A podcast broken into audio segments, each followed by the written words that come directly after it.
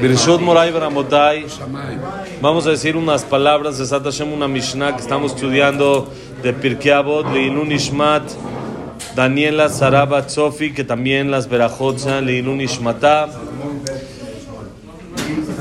Y Salomón ben Shemuel, Besrat Hashem, también Ruach Hashem Tenijenu Beganeden.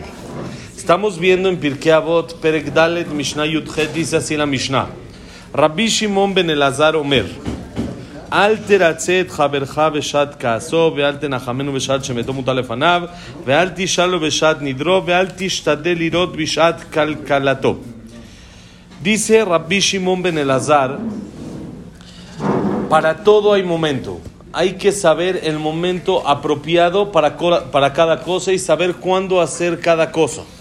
no siempre es bueno hacer algo que parece bueno ya que no es el momento adecuado. Esto lo dijo también Shomo Amelech en Koelet, la kol zman vaet. Cada cosa tiene su momento preciso, cada cosa tiene su asunto, cada cosa tiene cuándo hacerlo. Y por ejemplo, él dice, una persona se peleó con otro, tuvieron una discusión, tuvieron un pleito, puede existir, ¿no? En algunas ocasiones existe. Algunos conocen que hay pleito algunas veces. No muy seguido, pero existe. Y entonces también existe que hay quien quiera hacer las paces y quieren arreglar el pleito. Y entonces van a sentarse a hablar para arreglar el pleito, para entender dónde fue el, el, malentendido o lo que pasó. Dice Rabbi Shimon Ben Elazar, no lo hagas mientras todavía uno de los dos está enojado. Te acabas de pelear, deja que se le baje, deja que se enfríe el asunto, pero quiero hacer una mitzvah, hacer shalom, quiero hacer paz, quiero arreglar el tema, pero no es el momento. Espérate a que se enfríe el tema, espérate a que baje la ira, el enojo, el pleito, que la persona no esté tan, tan prendida, tan caliente, tan enojada, y ahora sí hay lo que hablar. Porque lo único que va a ganar la persona si habla cuando el otro está enojado es hacer el pleito mucho más grande. ¿Sí? ¿Cómo es? Uno piensa que lo están atacando cuando está enojado, entonces él como responde, también se pone a la defensa y también ataca. Entonces se va a hacer el pleito más grande y no va a ganar nada. Entonces, ¿qué es lo correcto? Espérate un momento para arreglar el tema. Yo me acuerdo cuando estaba estudiando en Israel de, de chavo hace poquitos años. Estaba en Israel estudiando ahí y mi hermana había ido también a estudiar a Israel, me quedó algo grabadísimo y de verdad es un mensaje increíble lo que viví. Entonces íbamos de repente una vez a la semana, una vez cada dos semanas nos veíamos, íbamos a cenar juntos, platicaba un ratito para vernos y cenábamos juntos y después la acompañaba yo a su yeshiva, la dejaba yo ahí y ya después ya me iba yo a mi yeshiva a estudiar. Y a veces nos quedábamos afuera de su, de, su, de sus, eh, se llama primia, de los dormitorios donde está ahí afuera, nos quedamos un ratito más platicando. Entonces estábamos una vez que la compañía estábamos platicando y va entrando ni nada más, nada menos el jajam que de su yeshiva. Y él no me conoce. Ve a una chava en Israel, en Nebrak, platicando con un chavo en la puerta de la yeshiva, en la entrada. ¿Qué, qué es lo que nosotros, cómo reaccionaríamos luego luego? Aunque sea le preguntas, ¿qué onda? No dijo una sola palabra. Increíble, no me conocía. Se metió, acabó, después de dos, tres días le manda a llamar a mi hermana. En privado, solitos, le dice, oye, te vi platicando con un chavo en la noche, en la entrada de, de la yeshiva, ¿me podrías explicar qué es? Le dijo mi hermana, sí, es mi hermano. Le dijo el jajama, ok, qué bueno que me avisaste. Pero increíble, se aguantó dos, tres días porque hay que saber cuándo es el mejor momento para reprochar. ¿Qué hubiera pasado si no hubiera sido el hermano? Y le dice el jajam, oye, ¿qué te pasa ahí frente a él? ¿Cómo estás así platicando con... En la puerta de la yeshiva estás... ¿Cómo? ¿Qué hubiera, qué hubiera pasado? La otra persona se pone a la defensiva también y también ataca y se enoja y se siente mal. No, miren la sabiduría del jajam, que lo que tiene que hacer es esperar calma y después de dos, tres días la manda a llamar y le dice, ¿qué es lo que pasó? Necesito que me exiges, yo lo quiero hacer por el bien común, no es por regañarte porque estoy enojado ni mucho menos. Esto tenemos que aprender también cuando uno quiere reprochar al otro o decirle algo a sus hijos, no tiene que ser siempre cuando lo están haciendo. Por supuesto, es algo peligroso, algo que tengo que frenarlo en ese segundo. Bueno, pues sí. Pero si no es algo así, sino algo que se equivocó y le puedo decir mañana, pasado, le puedo decir qué es lo que pasó y que me explique o que le, en realidad lo regañe porque hizo algo no común, pero va a ser de otra manera. Uno lo va a hacer no enojado, con calma. No intentes hacer las paces en momento de enojo. Otra cosa. Nosotros sabemos que hay el tema que se llama Atarat Nedarim. ¿Qué es Atarat Nedarim? Es permitir las promesas. ¿no? Lo hacemos antes de Rosh antes de Kippur. Una persona prometió algo y quiere anular esa promesa porque ve que no lo puede cumplir, que no lo puede hacer. Entonces, aparte de la general que se hace en Rosh y Kippur, uno debe de acercarse con un jajam y el jajam le anula la promesa. ¿Cómo es el sistema para que el jajam pueda anular una promesa? No es magia, no se dice una brujería y se anula, sino hay que buscar lo que se llama en hebreo un peta, una puerta para una salida para de ahí poder anular la promesa. ¿Cómo es? Se acerca una persona con el jajam, le dice, mire jajam, juré esto, esto y esto. Y quiero anularlo porque no estoy pudiendo. Entonces el jajam tiene que buscar un pretexto y decirle, si tú hubieras sabido tal y tal cosa, de todos modos hubieras prometido o no. no. Entonces ahí la persona dice no. Ah, le dice, entonces es una promesa errónea. No pensabas y no entendiste las consecuencias de tu promesa. Entonces, ¿qué hace? Dice el texto, y mutarim lahem, mutarim lahem, mutarim lahem. Le anula la promesa. Dice la Mishnah, entendiendo eso, cuando una persona acaba de prometer, no le hagas preguntas. No, le, no, no, no, lo abordes con tantas preguntas y no le digas mil, mil este, interrogatorios. Oye, pero ¿estás seguro que estás jurando así? Sí.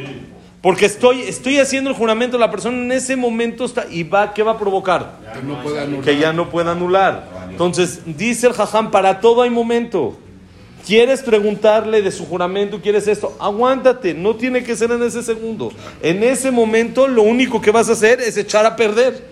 Lo único que vas a hacer es, no, no le vas a ayudar. Tú dices, bueno, pero le quiero ayudar para que cancele su promesa. Ahí no la va a cancelar. Haz las cosas con cabeza, como debe de ser, piensa las cosas. Y una más dice, no intentes ver a la persona cuando está cometiendo un error. Estamos muy acostumbrados a te caché. Te caché con las manos en la masa. Justo te vi exacto en el momento. Intenta que él no sepa que tú lo viste cuando él está cometiendo un error porque le estás provocando una pena. ¿Para qué, qué ganas que él vea que tú lo ves? ¿Quieres después reprocharlo y decirle, escóndete de una manera en que pueda él no notar que tú estás viendo para que no se sienta y no lo haga aún con ese sentimiento malo. Si puedes impedirlo, por supuesto, y habla con él antes de que lo haga, pero si igual no lo vas a impedir, lo único que le vas a provocar es una pena y una vergüenza, intenta no verlo. No se trata de cachar a la gente, más a los hijos o cosas así. No se trata de te caché, mira cómo lo hiciste. Te quiero, para regañarte, tengo que encontrar para ver cómo te regaño. No, no, no. Cuando una persona ve algo que el otro está equivocado, que no lo vea, que como que se haga el escondido y después su reproche va a funcionar mucho mejor. Vamos a decir Kandish, ahorita después el que quiera quedarse un ratito más, nos quedamos. Aruja Onay Ok, seguimos. Mishnah Yutet, siguiente Mishnah, dice así. Shemuel Katan Omer, Vimpolo yebeja al tismach, ubekashlo al yagelibeja. Ben ire Hashem berra ve'enav, ve'eshiv me'alav apo. Shemuel Katán, Shemuel el chiquito. ¿Quién era Shemuel el chiquito? El chiquito, ¿por qué era chiquito? Porque él se hacía siempre el chico ante los demás. Era un jajam enorme y él era tan humilde que se hacía el chico. Entonces le llamaban Shemuel el chico. El que se hacía el chiquito, el humilde, el decir, ¿eh? David Acatán, el chiquito, el chiquito. Pero eso David a él lo hacían. Él también, por supuesto, era humilde. Acá no lo hacían a él, pero él solito sí se hacía el chico y era muy humilde y muy eh, tranquilo. Y este jajam es el que hizo la verajá de la minim la malshinim. La verajá que aumentamos nosotros originalmente tenemos en la amidad 18 verajot. Por eso se llama Tfilat Shmona Esre la tefilá de las 18, que son 18 verajot. Pero si uno cuenta, son 19. ¿Por qué? Porque luego aumentaron la minim de la malshinim. Esta verajá, el texto, lo compuso este jajam, Shemuel Akatán. Y él, su frase preferida era simplemente un pasuk. Él no agregó nada, no dijo nada de sí mismo, sino él dijo un pasuk en Mishle increíble. El pasuk en Mishle dice así: Bimpol oyebeja altismach. Con la caída de tus enemigos no te alegres. Cuando ves que al otro le va mal, aunque no te cae bien, no te pongas contento. Bimpolo yebeja, con la caída de tus enemigos no te alegres. Ubekashlo con su tropiezo, al yagel y beja, que no se regocije tu corazón. Número uno, nosotros entendemos que por supuesto es algo musarí, algo ético, no, no sentirse bien cuando al otro le va mal. Es algo normal, ético, que tal vez cualquier persona te lo podría decir. Ese es número uno. Y número dos, dice el Pasuk, no te conviene.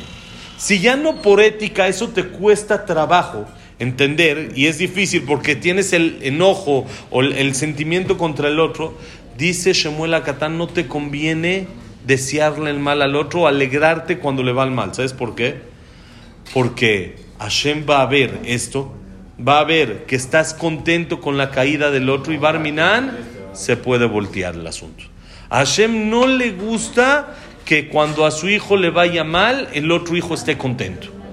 Cuando un, a un hijo uno lo castiga y le dice te vas a tu cuarto o tal cosa no tienes o esto el otro, y el otro hijo con el que se peleó se pone feliz, ¿qué hace uno? Ahora al revés. Ahora, el que estaba castigado se le quita el castigo y al que se puso contento de que castigaron a su hermano, él es el que merece el castigo. Oye, está bien, hizo algo incorrecto, hizo algo malo, que no está bien lo que hizo y por eso le está tocando algo que no es muy bonito. Pero tú no te tienes que poner contento, al revés, te tiene que doler que tu hermano está sufriendo. Entonces dice Shemuel Akatán, no vaya a ser que Hashem vea esto y te lo voltee. Entonces no te conviene por negocio. No te conviene que te regocijes, que estés contento con la caída de tu amigo. ¿Ok? Una Mishnah más. Dice así. Elisha ben Abuya Omer. Alomed Yeled Lemaudome le dio que tuba al Neyar Hadash. Ve Alomed Zaken Lemaudome le dio que tuba al Neyar Mahuk. Primer parte de la Mishnah dice así. Dice Elisha ben Abuya. ¿Quién era este Elisha ben Abuya? Elisha ben Abuya era el maestro de Rabbi Meir Baalanés. Y él, al fin de cuentas, se hizo apicoros, renegó. Este Elisha ben Abuya renegó a tal grado de que Rabbi Meir Baalanés, pues el que subió y vio Matatrón y todo eso, que el otro malach se sentó, etcétera, ¿sí? Y él eh, a, fin de cuentas sabía muchísima Torah, era algo increíble. Y Rabbi Meir lo perseguía para aprender de él y le decía, por favor, regrésate a enseñarnos. Y él le decía, no, yo ya no. Y a tal grado que Rabbi Meir una vez en Shabbat iba caminando junto a Elisha ben Abuyá, Elisha ben Abuyá iba en su caballo y Rabbi Meir Balanés iba caminando al lado y le iba enseñando Torah. Y le dijo Elisha ben Abuyá, hasta acá llegaste. Tú ya no puedes seguir porque ya estamos saliendo de la ciudad y está prohibido salir de la ciudad más de un kilómetro, dos mil amot, ya no puedes salir. Entonces tú regresas y yo me sigo. A tal grado, quiero decir, tenía calculado hasta los pasos, hasta dónde llegaba, y era algo increíble lo que era este Elisha ben Abuyá, y a fin de cuenta renegó y no hizo Teshuma, no se arrepintió, y Rabbi Meir. Por eso lo nombran muchas veces como Ajerim, no como, no como Ajer, ¿sí? Porque era Elisha Ajer. No dejó que peque y es más, estaba, está escrito que cuando llegó al Shamaim, entonces dijeron, al Olama Ba no lo podemos meter. Pero al Geinam tampoco, porque ve cuánta Torah enseñó, ve sus alumnos, sigue teniendo méritos. Entonces lo dejaron como en stand-by, así en el limbo. Entonces él dice así: el que le enseña a un niño ¿A qué se parece? Si tú agarras a un niño y le enseñas, se parece cuando escribes una carta, una hoja, en una hoja limpia, nuevecita, blanca, ¿qué tal? En una hoja blanca, nuevecita, limpia, totalmente, que está muy bien la hoja.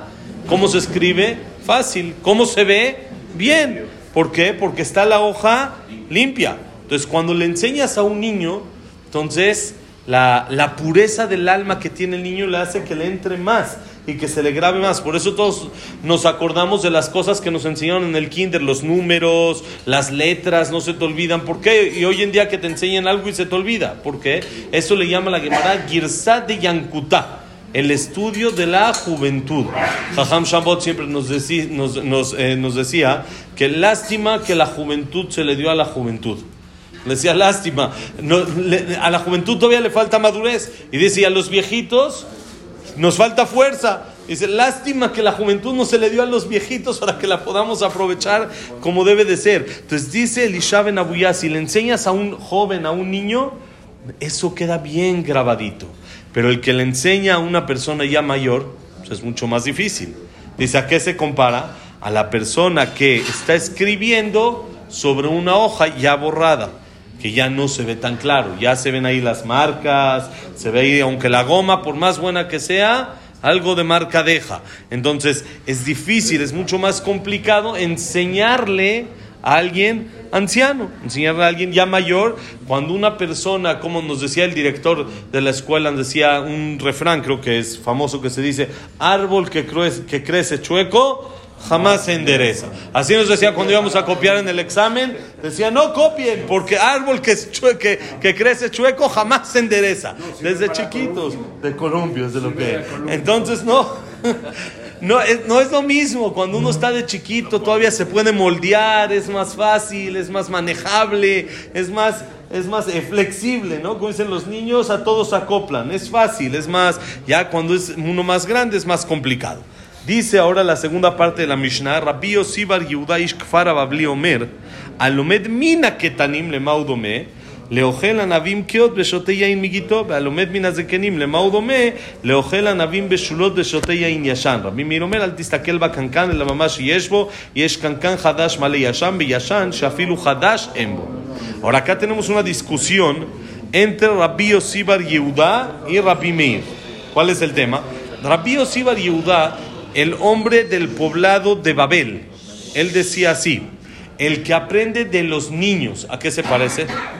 Puedo aprender de alguien mayor, de alguien que tiene más experiencia en la vida, o puedo aprender de alguien más joven, más chico. El que aprende de los niños, ¿a qué se parece? Entonces dice, al que come uvas que no están todavía tan bien maduras y toma vino de directo del, ¿cómo se dice? Donde aplastan el, el vino. ¿Sí? del viñedo, viñedos donde, donde nacen, donde crecen, pero de donde hacen el vino directo, donde aplastan las uvas, de ahí lo toma directo. Que ese vino es bueno, ese eh, sabe, pero todavía no está tan bueno. Para que el vino sea más bueno, pues hay que dejarlo añejar. Entonces dice, el que aprende de los niños, pues le va a saber algo, a fin de cuentas sabiduría, tiene algo que enseñarle, pero no es el mejor nivel. Pero el que aprende de los ancianos, ¿a qué se parece? que escucha la voz de la experiencia, que come uvas bien maduras, así bien buenas, y toma vino añejado. Quiere decir, es preferible aprender de un anciano que de un joven. Así sostiene quién? Rabbi Yosib Rabbi Yehuda. Rabbi Yosib Yehuda es lo que él opina. Viene Rabbi Mir Balanés y le dice, no, perdón, no estoy de acuerdo contigo. Yo digo, dice Rabbi Mir Balanés, que no importa la verdad de, que de quien venga es buena. ¿Quién nos enseñó esto? Ambram, el papá de Moshe Rabenu. Lo platicamos apenas la semana pasada. Ambram, cuando escuchó todo el, el, eh, el, decreto de Paró de echar a todos los bebés al río, ¿qué hizo? Se separó. Dijo, ¿para qué? ¿Para qué sigo teniendo bebés si van a lo que les va a pasar? Llegó su niña de cinco años, chiquita chiquita así de cinco años, y le dijo, papi, tú eres peor que Paró. Le dijo su papá, ¿por qué dices así, hija? Peor que Paró es como Barminan en esa época decir, eres peor que Hitler. Paró era, era un villano, era un de lo peor, un desgraciado, era, mataba bebés, era, era algo tremendo. Imagínense una niña de cinco años nos dice, tú eres peor que Hitler, ¿qué le hacemos? Cachetada y vete a jugar con tus muñecas y deja de molestar. Amram le dijo, no mami, ¿por qué dices eso? Te dijo porque tú decretaste sobre niños y niñas y paró sobre los sobre niños.